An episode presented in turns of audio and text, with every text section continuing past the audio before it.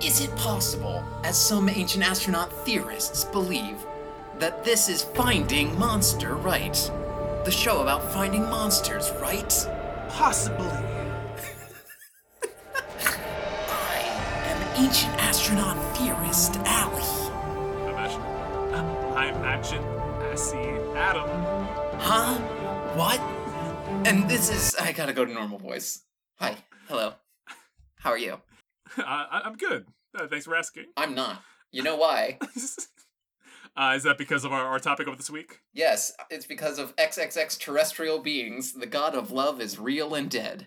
A big relevation that, that's uh, shaking the foundation of our program. Relevation. The book of relevations. We're punchy today. We're uh, punchy today because we're reviewing... Uh, we're not reviewing. We don't review shit. This is not a review show. But, uh... Now, it's a show about monsters, and specifically, monsters can be all kinds of things. They can be in the past, they can be from space, they can be from the past and from space. Ancient aliens. Yeah, we're talking ancient aliens uh, today. Uh, for those of you who live under a rock, because it's the hot new sensation of the summer, uh, of the past, like, seventeen years that they've been running this damn program. But on the History Channel, there's a... Sh- Is it, has it been that long, really? It has been that long, though. Erich von Däniken has never been a young man. It's true. Uh, so, uh, it's a show on the History Channel where they say that everything that has ever happened is because of aliens, and it all started with a book on Adam's bookshelf. Uh, Chariots of the Gods? There's a question mark at the end, so I, I'm pretty sure that's how I'm supposed to pronounce it.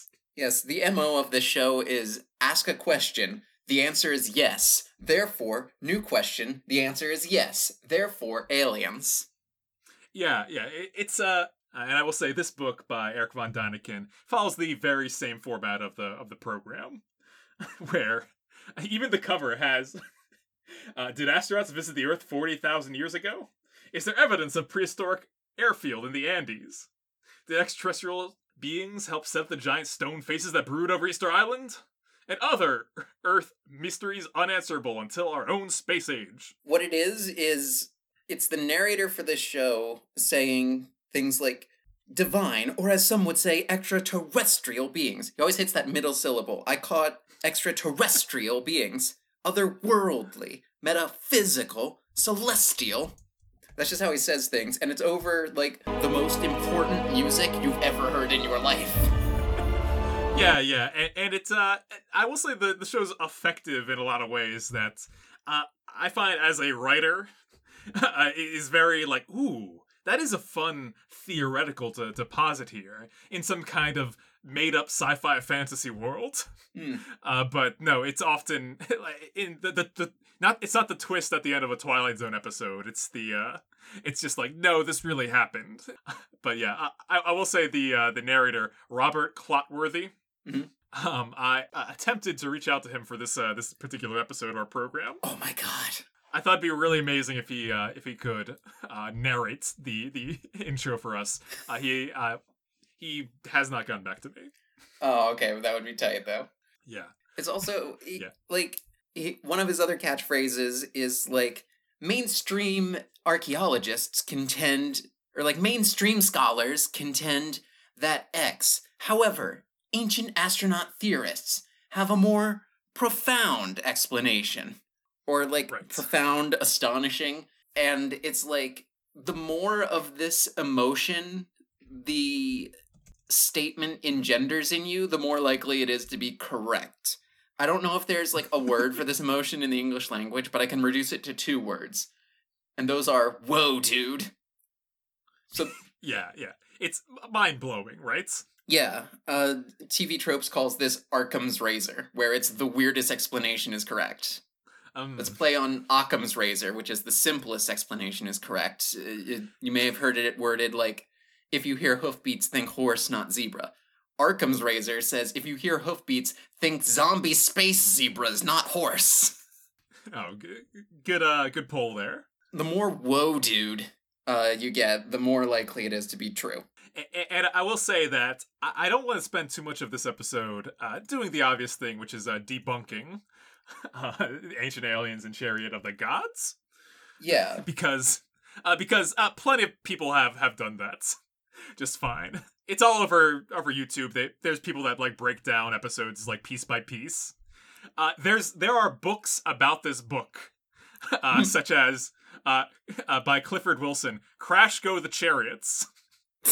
in, in in nineteen seventy-two, and uh what else there was a a book by Kenneth Federer called Frauds, Myths, and Mysteries. Oh yeah yeah yeah no I've uh, I've listened to him on Monster Talk. He's great. Yeah yeah so p- other people have like basically like word by word taken this uh, th- this book apart, and that's not what I'm interested in doing here today. I want to do the the more challenging aspect is let's kind of ch- take this book as gospel, as our Bible, uh, breaking down this uh, uh, this world of ancient astronauts, and s- reach the conclusion uh, that can help us inform us on this our our Valentine's Day special of this year. Yes, because Allie, I don't know if you know, but there are goddess gods and goddesses of love out there. Oh, really?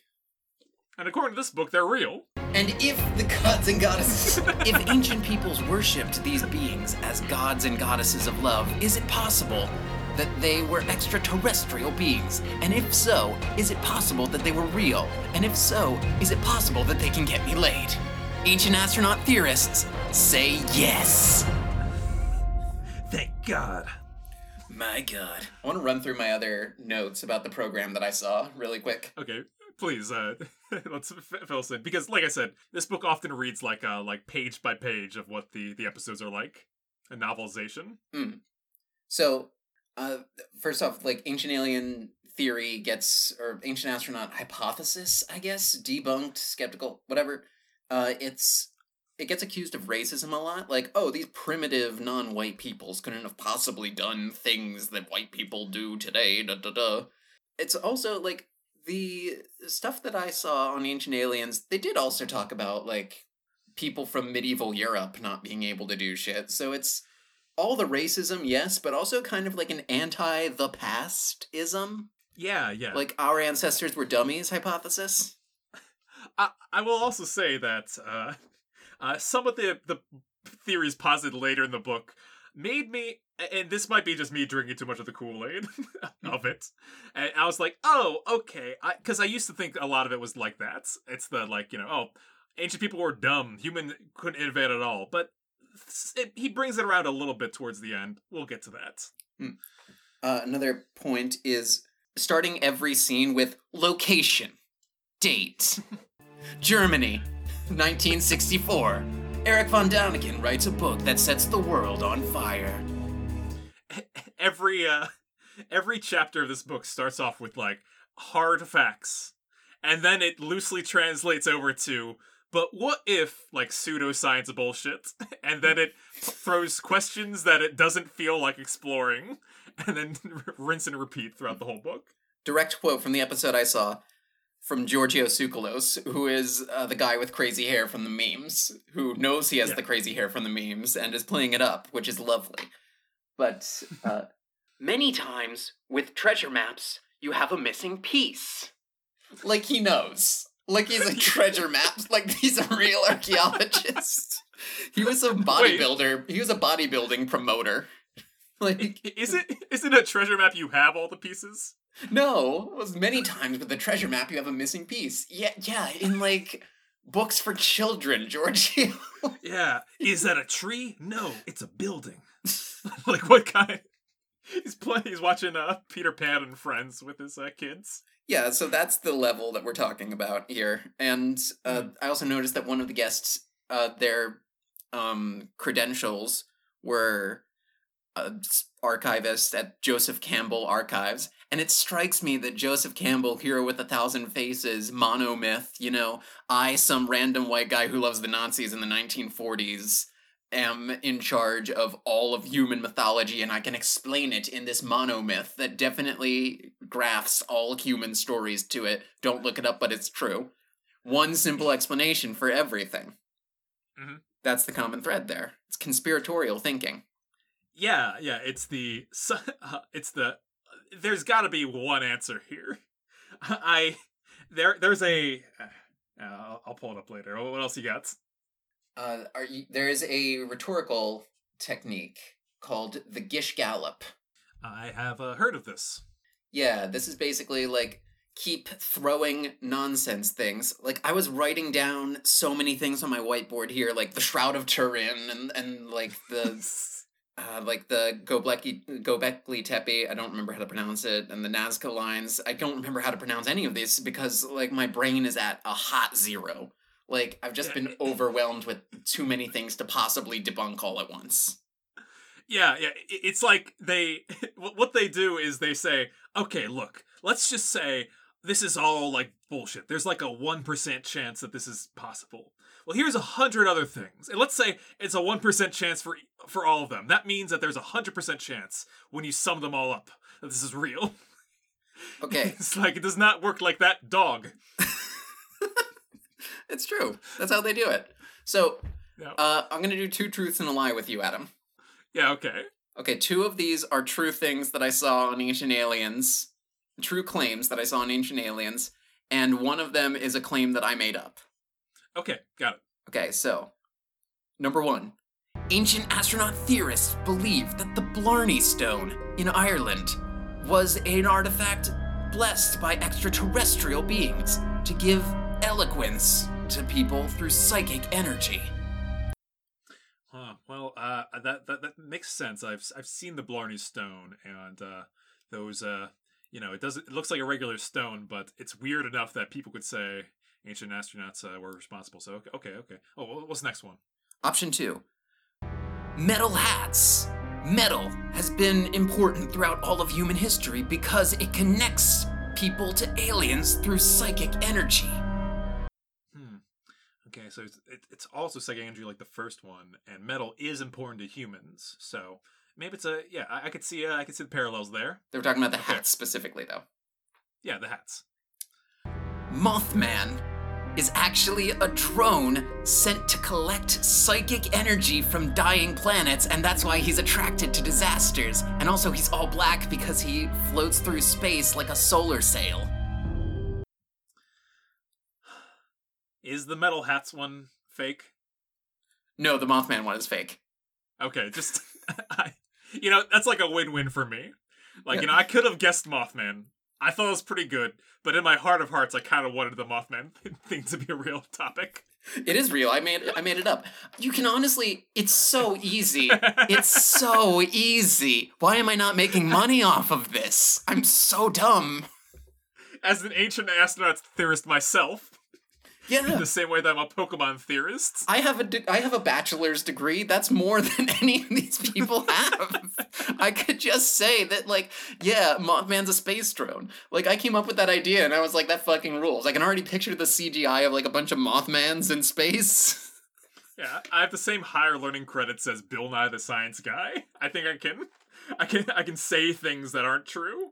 Yeah, like, Adam, give me, like, a historical fact or a piece of mythology or just, like, anything that has ever happened, like, something that happened to you today or something, and I will connect it to aliens. Okay, uh, let's see. So today, uh, all right, this, this happened last week. I, uh, I, I went to buy like a like a sandwich at this new sandwich shop. I was I was ready for a uh, uh like a sausage and peppers, but they didn't have sausage, so I panic ordered a uh, a meatball sub. Uh, the meatball sub I accidentally tipped one hundred percent for, and it took them about thirty minutes to come out, which is weird because I've never tipped one hundred percent before, and I don't recommend it. It was. Uh, it was not. It was a delayed uh, meal, and then when I got it, there was like two meatballs in it all together. It was. I was. I felt really, uh, really uh, ripped off. So that, that's an event that happened to me. How was it aliens? Is it possible, as some ancient astronaut theorists believe, that extraterrestrial beings took some of this combination of meat and flour and little inclusions of peppers and shit as part of their genetical experiments to create life to colonize other planets? Something about the chemical interaction of the or the ingredients of a sausage or a meatball. were drove the aliens to abduct those D N A samples, and in the meantime, creating enough psychic interference to make Adam accidentally tip one hundred percent. In no cultures in the past has there ever been a reason for bread to come together. Clearly, this is the work of some greater power. So, anyway, uh, somewhere in Europe, the nineteen sixties. I said I was more specific earlier, but come to think of it, probably not. Erich von Däniken writes a book that sets the world on fire, which is what the aliens can actually do. I want them to step on me. Extraterrestrial beings. Uh, we have not reached the monster fucker part of this program. We'll we'll be there soon. You'll hear an alarm. Okay. Uh, but yes, no, I have uh, sitting here on my desk the twenty-second printing of this book. Keeps coming up with new stuff. It's easy. Did yeah, you get to the part about sausages? Not yet. Ah. Uh, but it's one of the, the the second the first printing was in nineteen seventy-one, and this printing was in like nineteen seventy-three. Mm. Oh my god! So he just like people keep keep wanting more of this. He's like surprised. Uh, the actual first draft of this was rejected by various publishers, according to the Wikipedia page. Yeah, I bet. So it was rewritten by its editor, Wilhelm Rogersdorf, which is a pen name for another guy named Wilhelm.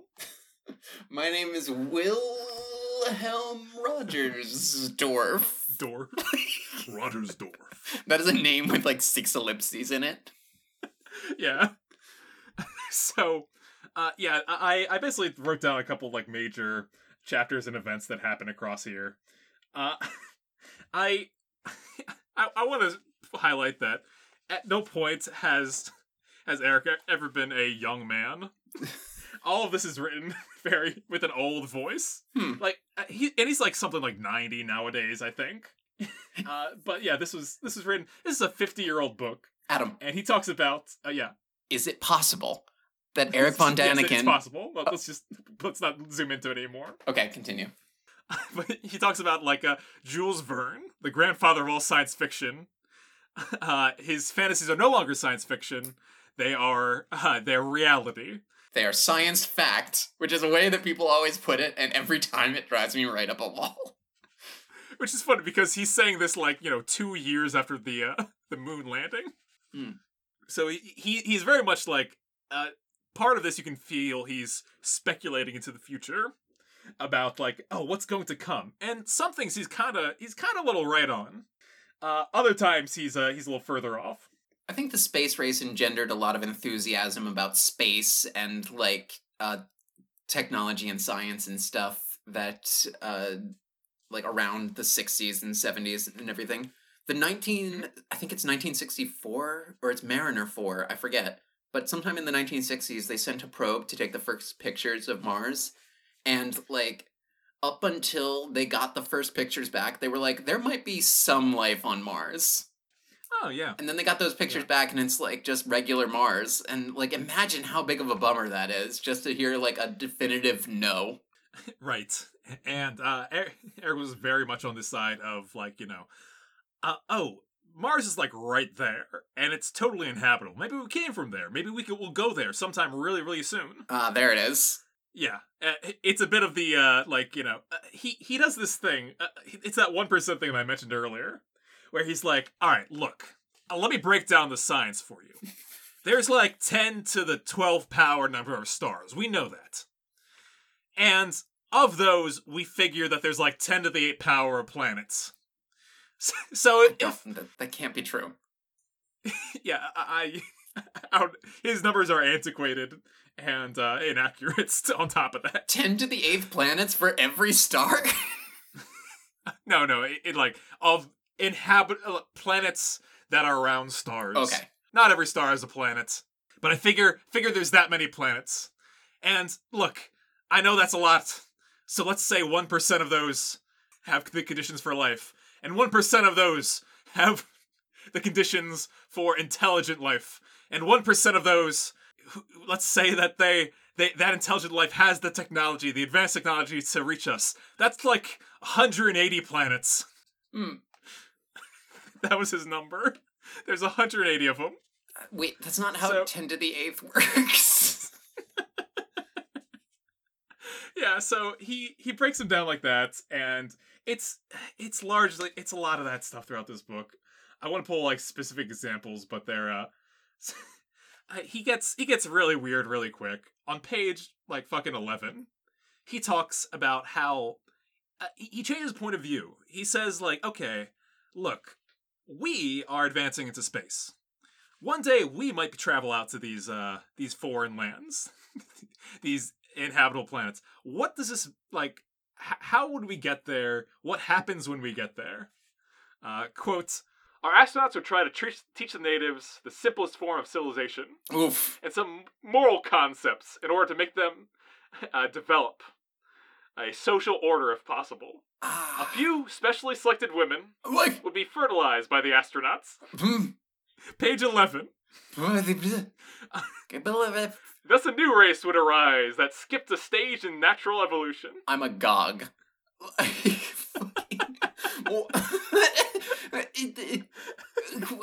Why are we more evolved than the aliens?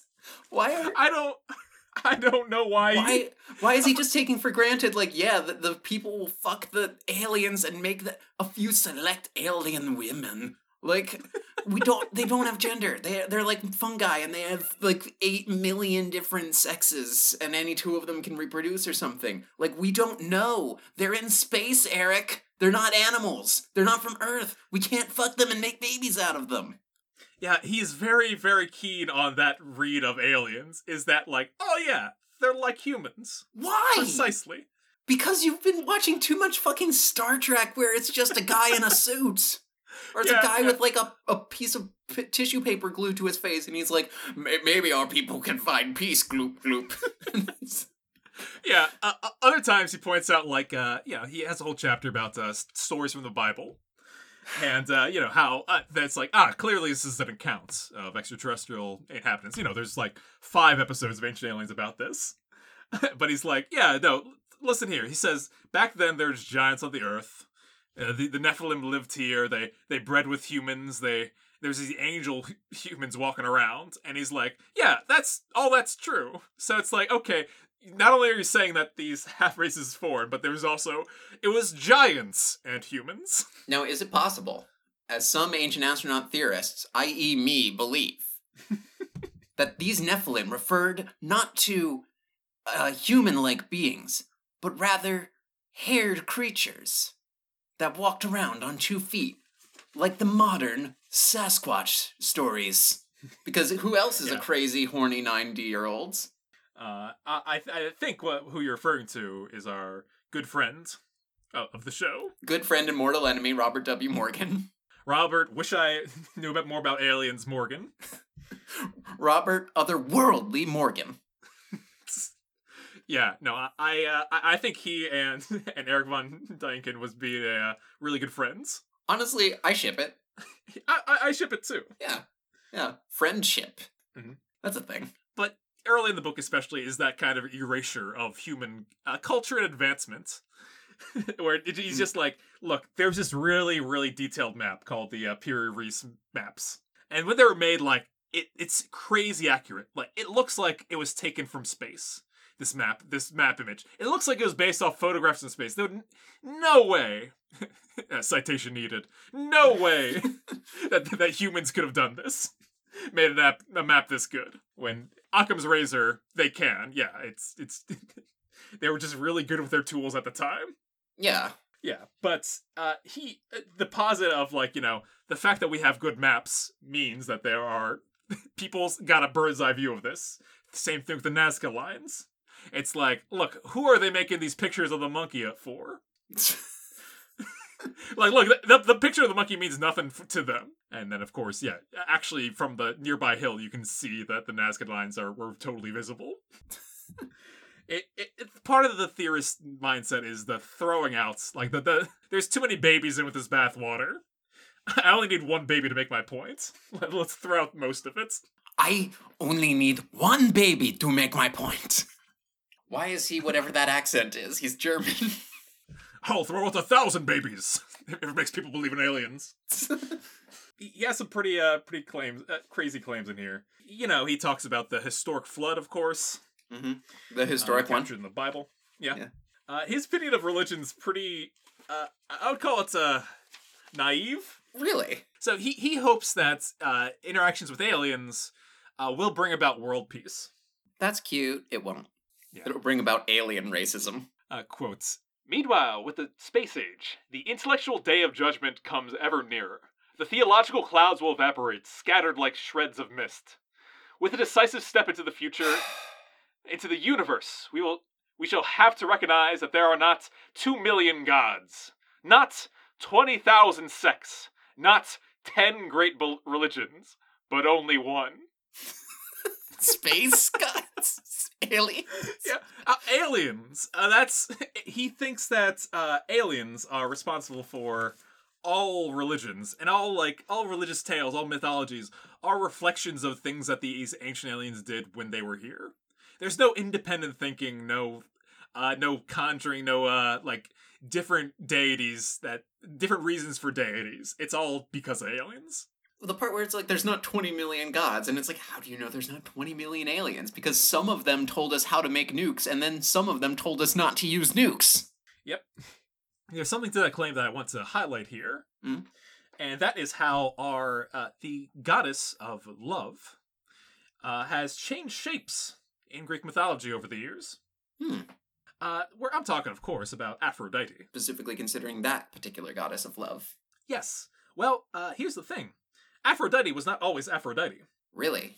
Uh, Astarte was the goddess that inspired her as uh, her kind of worshippers traveled across Greece. Mm-hmm. Uh, over like about a five hundred year period uh, from uh, fourteen fifty B C E to the nine hundreds is when this was uh, kind of evolution happened. As it goes up, like the goddesses have more uh, features to them. Astarte was more about like kind of justice, but was also about love. Inanna is also. Are you gonna? Uh-huh. Were you gonna mention? Okay, uh, yeah. Uh, no, I was actually gonna go uh, up to Ishtar. Oh, okay. Uh, which, if you yeah continue up that path, it's like yeah no uh, from Astarte, uh, uh, Astarte, you go up to Ishtar, who very similar goddess of fertility, love, uh, war, and and uh, justice. Uh, imagine that there is a. an ancient alien events that inspired one god that travels through the world. Yeah. You know? Well, there's also, like, going further up the tree, there's Inanna, who is a, uh, I think, Mesopotamian or Sumerian deity who, like, is, for some reason, really popular in the trans community. Among, like, oh. yeah, among, like, former Christian kids who have kind ah. of lost faith there. Because uh, there is one passage in there saying that basically from like thousands of years B C that trans people exist and that they're better than other people, I guess, or something. I don't know. Gotta said so. Got it. Yeah. And, you know, then like Aphrodite herself goes on to inspire like different uh, goddesses like Venus in Roman mythology. And also uh-huh. like some bits and pieces of her were taken for like depictions of Mary in Christianity. Also, I think Astarte is from the same pantheon as Yahweh and Asherah, or something like that. Yeah, and you can even look at the uh, the pantheon that uh, Aphrodite's in and say, like, you know, oh yeah, and her, uh, you know, son Eros, mm-hmm. who uh, we, as you know, nowadays were uh, depicted as Cupid. Right, the Roman name. Uh, that that's it. For some reason, that that's the ones that sticks. What did those Romans do to to make their, their legacy so so so sticky? Is it possible, as some ancient astronaut theorists believe, that ancient Romans had access to ancient alien technology, like laser guns from Space Wars? The, the Mediterranean Sea, twelve, eight hundred B C. The uh, Roman fire lit up the, the water. Wa- fire can't light up water, aliens, plasma. The grocery store, last week, Adam's ordering a meatball. This this was the... This was the writer's room, by the way. Oh, yeah. They just bullet point, boom, boom, boom, boom, boom, done. They all talk in that voice. They they, they actually have uh, ancient astronaut technology, but it's only to produce, like, A I script readings for for this guy to do. That's why they all sound the same. Ancient Aliens could be written by ChatGPT and no one would notice. No, it's... Is it possible, as some ancient astronaut theorists contend? uh, yeah, yeah uh, so a lot of this... Uh, I was sharing this with you earlier in the week, but a lot of this book is written with just just conspiracy voice. Like, the first paragraph is just like, uh, listen, come close. Come close to the fire. Listen to these words that I will tell you. You will not believe them. You'll be made fun of. You'll be laughed out of existence. I'm doing it now. Yeah. But it's true. Uh, here, here's, here's a fun quote. Uh, quote, "Why are the oldest libraries in the world secret libraries? What are people really afraid of? Are they worried that the truth, protected and concealed for so many thousands of years, will finally come to light? Research and progress cannot be held back. For four thousand years, the Egyptians considered their gods to be real beings. In the villages, we still killed witches in our burning ideological zeal. The belief that ancient Greeks, that they could tell the future from the goose entrails, is out of date today as convention of..." Yeah. Time changes. Perspectives change. You're laughing at me now, but in fifty years, you'll be laughing at me, but for different content I make. I mean, it's, it's good. Books don't live in fifty. Uh, yeah. Um. But anyway, so Aphrodite's real. Aphrodite's real. Yeah, uh, uh, let's assume that Aphrodite is uh, a real being goddess. What? Is it possible so, some ancient astronaut theorists contend that Aphrodite is real, yeah, yeah, and if yeah, so, yeah. is she a real goddess of love, and if so, is she for spaceman, and if so, can she get me fucking pussy? Or dick. Both, actually. There's a, a Hermaphroditus. There's a uh, Hermaphrodite of Venus. Um, there's a hermaphroditic Venus statue somewhere out there. Nice. Yeah, progressive. Very progressive of ancient Rome. Yeah, um, to, to tie it all together, uh, he had one theory in this book that I thought was actually kind of good. Mm. Uh, he talks about the the Egyptian pyramids, like, you know, like you do, uh, like like most of ancient, like it, I think the pileups of Ancient Aliens is just about the pyramids and how all this Egyptian stuff means that they couldn't have built this on their own. They could, they did, but they couldn't. His big point was like, why would why would a, a king that dies? Uh, why would he, he wants this big thing built of him that he was not even there to enjoy? Because he's an asshole and he's afraid of death. Yeah, yeah, you know, he wants... Uh, but he connected that to how in modern days we have uh, the technology to uh, freeze people, dead people, but uh, freeze them into the future uh, so that maybe one day they'll be able to be defrosted and kind of... Uh, reanimated, brought back to life. And he con- he compares this to how uh, deep space travel would require hibernation pods. So basically saying, like, what if, like, these kings, like, mummified themselves and kind of, like, after seeing some of these hibernation pods and saying, like, you know, maybe I my body can be preserved so that one day I could be brought back. Which uh, I thought was... kind of, like, you know, neat. Of all the points in this one hundred fifty page book, that one was kind of neat. I, I see where he's coming from with that. I thought it was was A O K, was was interesting. Counterpoint: what if no? Yeah, th- as you can do with the entire contents of this book and the whole show, all one hundred plus episodes. You can do that with the entire show and the entire book, but it doesn't how it doesn't make as much of, like, a whoa, dude. Moment. It doesn't score yeah. as high on the woe dude, so it's not as true. So what I'm saying is that Aphrodite, ancient astronaut, she came from a different world. She traveled here, and her ship landed. She said trans rights as she was crashing to Earth. yeah, yeah, okay. Trans rights. Maybe that's why there's not really a Christian version of Aphrodite or Inanna, is because they so clearly said trans rights. That's possible. Yeah. Uh, Uh, Aphrodite in mythology was a bit of a, what's the word I'm looking for here? Uh, a boss bitch. She was uh, she was making scenes. She was accusing people. She was causing all kinds of trouble. Uh, she was the cause of the, the Trojan War. Like most of the other gods, to be fair. Yeah, yeah. Uh, they were all up to no good. So uh, she's no exception here. But I do think it's fun to kind of say that. Uh, hey, what if this ancient person from another world is like a human? They have an emotional response to, to things. They're they're imperfect. They look like they, human people for some reason. Yeah, yeah. Or, as it's not just there's believe, uh, that's that's why there's humans here because they because of the aliens. Oh right, and not are apes also here because of the aliens? Yeah, you see, there's also like. They like they buddied up like Godzilla and, and Kong, and they travel together. The apes and the and the uh, the humans. They, they actually travel with each ape along the evolutionary period. Mm. What about monkeys? Yeah. What about it's like, mammals? It's like you know that one episode of Pokemon where they have like the, the Squirtle Squad, and, like the Blastoise group, and the the Wartortle gang. It's it's like that. Oh, okay. All the different evolution ones are different levels of firefighting. Is it possible, as some ancient astronaut theorists believe, that Blastoise is an alien? Where else would he get the guns from? Why doesn't he look like Wartortle? These are the real questions. Is it possible to obtain the bubble beam Tia before Mount Moon? Is it possible, as some ancient astronaut theorists believe, that if you use strength on the truck by the S S N, you will find it, you will find Mew?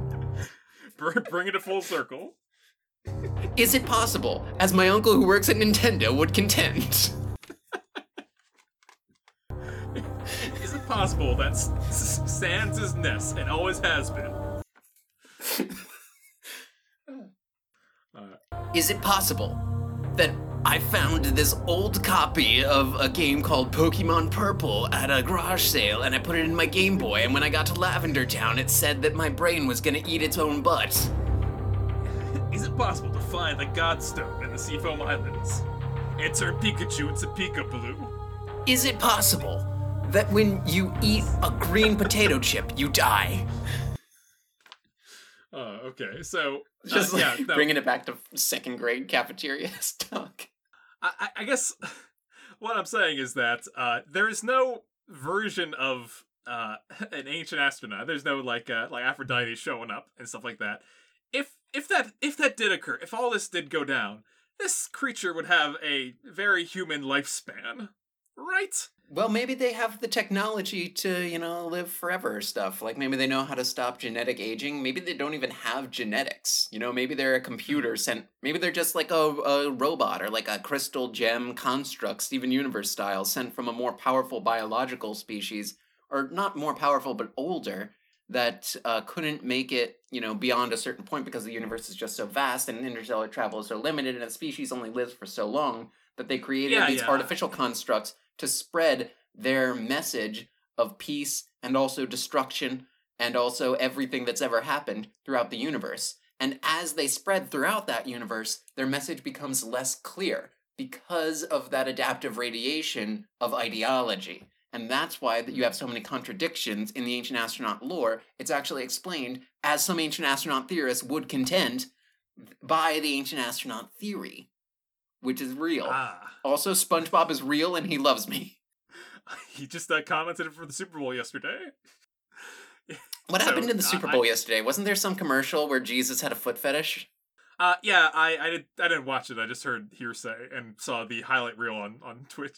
Uh, Nickelodeon showed the Super Bowl, ah. and, and like, and they had like VTubers of like SpongeBob and Patrick like talking about, like like doing color commentary. It was pretty amazing. I kind of hate it. Well, you know, it's like you know SpongeBob voiced by Tom Kenny, an actual comedian, so he's like dropping bits. Oh, okay. He's doing good. Yeah, he's doing good jokes. All right. Uh, like you know, they, they they fumble the ball, and, and Patrick's like, firmly grasp it, you guys. Ah, uh, that's the meme. yeah, yeah, he, dropping memes. You know, it's fun. Uh, but anyway, yes, no, uh, I I see what you're saying is that uh, it's one of those things that's like, when you can just make it up. Yeah. Like, a- anything's possible. I'm gish galloping you right now as we speak to take you off topic from the episode. Absolutely. And let me tell you, this is, while I am happy that I read the book, I am not happy that I did, that I, uh, did not finish uh, listening to Sphere on audiobook by Michael Crichton. Mm. I'm like halfway through it, and... Yeah, the way he writes sci-fi is that, like, he does all his research and he's like, look, I, I have to tell you what I learned. So the characters are just like, you know, the, the, you know, the theory about uh, about the human-alien paradox. It's a, of course, that uh, any alien that can that is not human cannot be conceived by humans. We can only think in, like, about a creature with a mouth or with an anus. But uh, uh, an unconceivable alien could truly be that's unconceivable. Like just, just every corner, he's just dropping one of those every chapter. Mike, why? Why the why the alien buttholes, Mike? He was uh he's all about it. So uh yeah, I just in that same aspect here, it's like yeah no uh what's an alien even? The odds of an alien being uh human are uh, and human compatible are not uh possible here. Uh the so the it's weird that you ha- that that is a a big part of this is that the genetic component. You you said this. Uh, I've seen this on Ancient Aliens before. It's like you know oh yeah no. Egyptians, they would have genetic experiments. That's why you see all the, the human bodies and, and animal heads. And it's just, it's always very, very, uh, this human genome is important to these theories. It's what makes the human genome so important, especially if it was created by aliens, but also the aliens want our genetic material, even though they created our genetic material, so they should theoretically know it.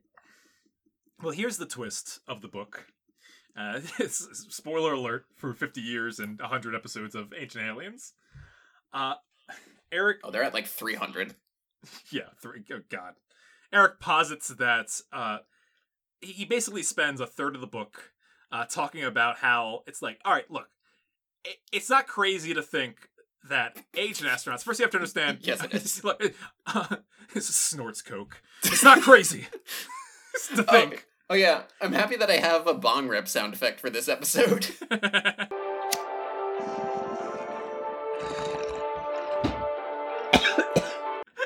yeah, uh, so, so basically he says that ancient astronauts, first you have to understand regular astronauts. What are we doing right now on the moon?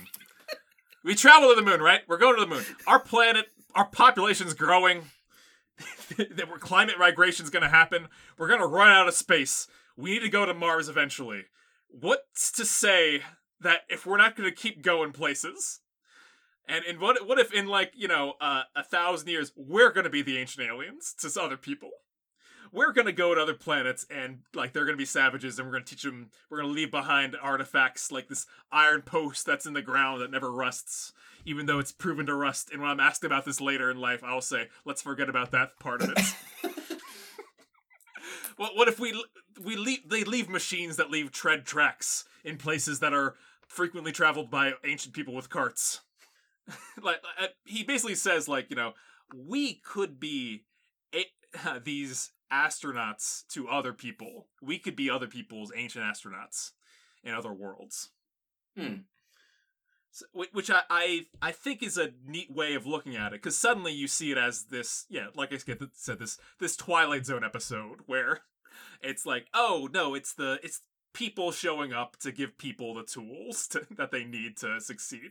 Fucking the end of Interstellar is is what he's and Christopher Nolan agree on. This kind of big twist is that we're we're passing along the torch to ourselves. Mm. Uh, as we, we grow up in different parts of the world. I like that theory. I uh, I mean, as long as you're making shit up, it may as well be something fun. Yeah, it's it's fun. It's kind of positive. It's, yeah. Again, it's the an- the antithesis of that, like, you know, oh, aliens gave us everything that we need. It's like, yeah, but if those aliens are us, then we're just kind of we're just kind of helping us along. I mean, that's cool. I've I mean, it sounds kind of like what I've mentioned before, I think, uh, not on the show, because I don't remember this episode, but uh, about the gray aliens. yeah, yeah. How they're kind of like, they look like people because they are future people. Yeah, uh, you, you've mentioned that before, and it's, uh, I, I agree, it's that, that's a, the same type of uh, idea. It's the, it's the, I almost like, uh, it's unfathomable to think that aliens could be so like us, or like, like all these different like types of aliens that you uncover, but the fact that they are us is like, oh, suddenly the tech is less is easier to explain. Suddenly the advancements easier to explain. It's like, oh, we're doing what they did in their time. Mm. Yeah, uh, th- he lists uh, at towards the end of the book all these like kind of NASA projects that are going on and stuff like that. He he had he had a pretty good prediction about like the internet, which I was. was surprised by. Hmm. What did he say? uh, he said, quote, "An astonishing idea, which transferred to the new realm of technology, will look something like this. In New York, a monster computer would be fed with all the known data on physics. Whenever and from wherever the computer was integrated, uh, I'm sorry, whenever and from when, wherever the computer was in- interrogated, it would give its answers in a fraction of a second. Another computer might be in Zurich, with uh, the whole world of uh, medical knowledge stored inside it. One in Moscow would be stuffed with all the facts about biology. Another one in Cairo would have no gaps in its astronomical knowledge. In short, all the knowledge in the world, arranged by branches, would be stored in various sensors. Connected by radio, the computer in Cairo, if asked for medical information, would pass on the question to the computer in Zurich in a hundredth of a second." He's talking about the interconnectedness of, of human technology in the, you know, in the six, six, late sixties, seventies, which I think is pretty neat. Yeah, that's a bit before the information age really kicked off. Yeah, so he, he was on the kind of right track with that. Uh, he lists NASA projects and things that he's like kind of looking forward to. Again, it, it was an age of like inspiration that everyone was feeling about these uh about these times that they lived in. I, I will say there is a moment of, in here about him being uh, embarrassed by uh by another professional in this field. Mm. Uh, this gave me big uh, B- Bobby Morgan vibes. Mm. Uh, so he had an opportunity to talk to uh, this guy, Doctor von Braun. Uh, who was he called the father of the Saturn rocket? Wernher von Braun? Uh, I think so. Damn. Yeah. Uh, he said to him, uh, "Doctor von Braun, do you consider it possible that we shall find life on other planets in our solar system?" Which he replied, "I consider it possible that we shall come across lower life forms of life on the planet Mars. Do you consider it possible that we are not only that we are not the only intelligence in the universe? I consider it extremely possible that not only plant and animal life, but also intelligent living creatures exist in the infinite reaches of the universe. The discovery of such life is the most fascinating and interesting task. But considering the enormous distances between our own and other solar systems, it's still great distances between our galaxy and other galaxies, it's doubtful whether we shall succeed in providing the existence of such forms or of life getting in direct communication with them." And he keeps pressing. "Is it conceivable that older, technically more advanced, intelligent life Uh, have lived in our galaxy before?"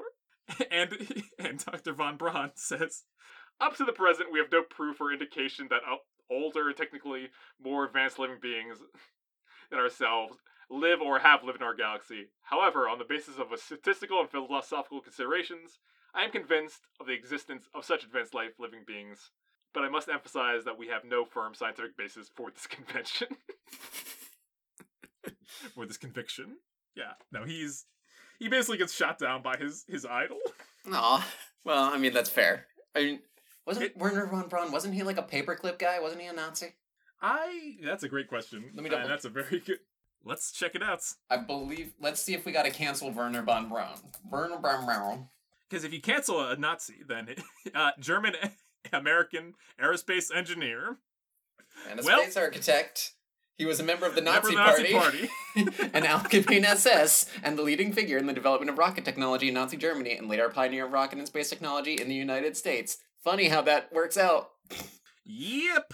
Yep. Von Braun had an ambivalent and complex relationship with Nazi Germany. All right.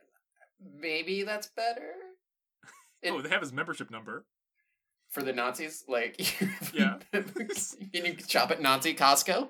Like, Nazca? Yeah, f- f- he he pulled a tab and he got five million seven hundred thousand three hundred eighty. Yeah, a big a big number. Jeez. Well, uh, yeah, we're not a fan. We're not necessarily. No. I'm gonna say not a fan in general. Um, but maybe he suddenly had a redemption arc. Probably not, though. I I, I think telling off Erich von Däniken might be part of the redemption arc. Is it? Is well, it possible, as you contend? if the, I, uh, I would put us above him, and we're doing that exact same thing right now. So uh, we we haven't talked uh, too much about Aphrodite. Do we have more to say about the like uh, the gods uh, themselves? Uh, mm. Just being echoed stories through the ages of what these ancient astronauts did. Well, part of our premise here is the god of love is real and dead. So what does that indicate? I, uh, my thoughts on that was that, oh, the god of love, the person that inspired the god of love is uh, the goddess of love, Aphrodite, or you walking it back, Ishtar, I knew, uh, was a real person, was a real creature that walked among our planet. What could that person have done to inspire that kind of legend and fable and nickname? Lot of space fucking. Right. And making Aphrodite a true monster fucker. Mm. Oh my god, yeah, because from her perspective, we are the monsters inside your head. Exactly, we are aliens. She she landed on a planet and said, ooh, I'm gonna make a reputation here of being all about that love. Okay, wait a minute.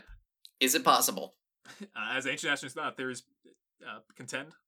As ancient astronaut theories propose. Propose, okay. Aphrodite. What do we know about her? She has at least one form that is trans. Right. Monster fucker. Yep. Her name starts with A. Allie, are you connecting the dots here? I am the dots, baby!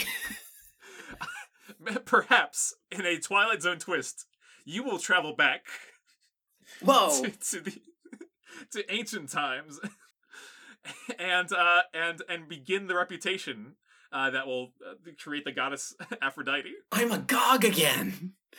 I'm a god, in fact. I'm a goggess. G- g- the gogagov. The gogagov. Oh, shit, okay. Well, now we know how Fighting Monsteroid eventually ends. Yeah, we we have a canon ending for our our show. As ancient astronaut theorists contend, it might not it might not happen that way, but we won't have another idea for how to end a non-serialized show. Anyway, yeah, well, there you go. Yeah. So all this talk of ancient Greece reminds me of one uh, point that I want to make. Yes, please. There's a uh, kind of phrase called a laconic phrase, named after Laconia, which is the region of Greece, including the city of Sparta. Mm-hmm. Sparta, which was a insane warrior culture where they raised children to be soldiers to the detriment of the rest of their society. Basically like the antebellum South, but with military instead of slaves. Um, but also they had slaves. Yeah, instead of raising wheat, they raised warriors. And that's not a really good long-term plan. No, no. And also don't watch three hundred. It's bad. But um, the fucking ancient Persia for life. But uh, maybe that's what, where I'll start. Um, so Philip the Second of Macedon, who was Alexander the Great's father, was invading southern Greece, and uh, he turned his attention to Sparta in Laconia, and he asked menacingly whether he should come as friend or foe. The reply was, neither. Losing patience, he sent the message, if I invade Laconia, I shall turn you out. And the Spartan magistrates replied again with a single word, if. And this is a famous laconic phrase. So it's like, yeah. Is it possible, as ancient astronaut theorists believe, that this, and if that's true, and if that's true, you can kind of just respond with, if. If. Yeah. Nice. Yeah. Which Philip of Macedon then proceeded to destroy most of Laconia and eject all the Spartans. Which is why Ancient Aliens has sixteen seasons and we can't get Squarespace to sponsor us. Yeah, yeah. If. Is how, is how it kind of goes. Yeah. But yeah. You can be cute all you want. It doesn't win. uh, yeah, they're they're great peddlers of questions, and uh, it's it's fun. It, those great questions are what uh, what paints our human picture. Yeah. Through uh, the ages. Hmm. Yeah, I've described the opening credits for Ancient Aliens as just a bunch of leading questions flying through space. Uh, speaking of, that is how uh, that is how the Chariots of the God ends with a bunch of leading questions in mm. a chapter called Tomorrow. Oh, jeez. Uh, I'll, I'll I'll leave that quote for the uh, the end of the show here. Mm. Uh, but let, uh, first, let's uh before then, let's go to the final rating place. Yeah, the final rating place for uh, Aphrodite, Aphrodite, Aphrodite, the goddess of love. Yeah, I love. I we do not do a lot of Greek goddess or goddesses on here, do we? Uh, no, and you know what, we, I don't know if we've ever done, like, a god properly. We've done the devil, and we've done Zahak, and those are both, like, religious figures, but... Yeah, Punxsutawney Phil. Uh, yes, yeah, you'll have to listen back to that episode to know how that's relevant. But honestly, it's real and true. But yeah, yeah, it, it's. Uh, I think that's part of it. We've uh, kind of strayed from this. Well, it's it's hard to get our kind of episode premise out of it, but tying it to this uh this great rich history of, of ancient aliens uh, mm. uh helped help boost it for sure. Aphrodite, I think, is a uh, one of the a goddess that has a lot of uh a lot of stories that have a lot of the same endings. Mm. Uh, but I think as a kind of god face that, as we mentioned, has Uh, evolved and transformed over the years, is very good. It's definitely a, if you're building a pantheon, you need an Aphrodite. That's where I come in. you're, you're probably wondering how I got here. Yeah. I, yeah, it's rare, it's rare, but not impossible that the monster of the week is me. Rare, but not... Yeah, no, it, every once in a blue moon it goes down. It's not unheard of. It's honestly more frequent than a blue moon, I think, at this point. There's been one blue moon in the past five years, I'm pretty sure, and it's happened at least three times. Yeah, right. It's me. Hi, I'm the monster. It's me. I'm trying to sing less this year. It's not going to happen. I'm not good at singing, though, still. But maybe I will be once I become Aphrodite in the past. Um, I mean, I have to give myself ten out of ten, of course. As you do. Yeah, I think uh, I think Aphrodite, as a goddess, uh, it's, it's a solid seven.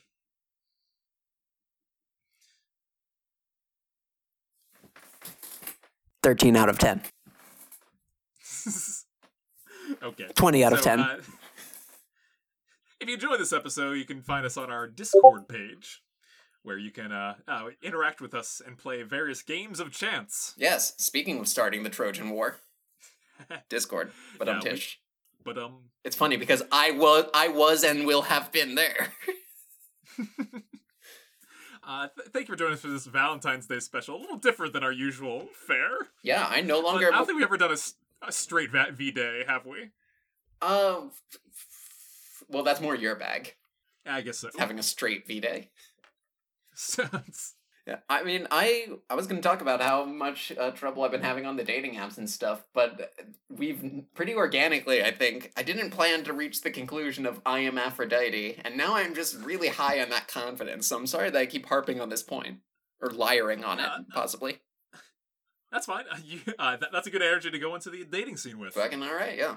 I, I think if your dating description was I am Aphrodite, goddess of love, you, you get some good hits. Yeah, yeah. I need a seashell. Yeah, so uh, thank you for joining us, and join us next time when uh, instead of space, we uh, we stop exploring and uh, find something out about ourselves. And now to end with a quote from Chariots of the Gods. Which does end in a question mark, we should say. Yes. Uh, tomorrow. Where do we stand today? Will man dominate space one day? Did unknown beings from the infinite reaches of the cosmos visit the Earth in the remote past?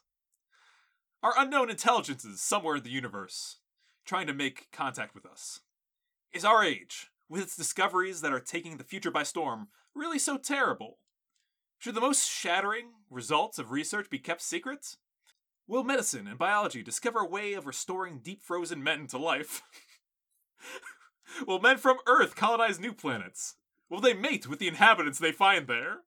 Will men create a second, third, and fourth Earth? Will special robots replace surgeons one day? Will hospitals in the year twenty-one hundred be s- spare part stores for defective men? Will it become possible in the distant future to prolong man's life in- indefinitely with artificial hearts, lungs, kidneys, et cetera? Will Huxley's Brave New World come true one day? In all its improbability and chilling inhumanity? Ancient astronaut theorists say yes. Man has a magnificent future ahead of him. A future which will far surpass his magnificent past. We need space, research, and research into the future, and the courage to tackle projects that now seem impossible. For example, the project of constant concerted research into the past, which may bring us valuable memories of the future. Memories which will then be prov- proved and which will illuminate the history of mankind for the blessing of future generations. Bibliography.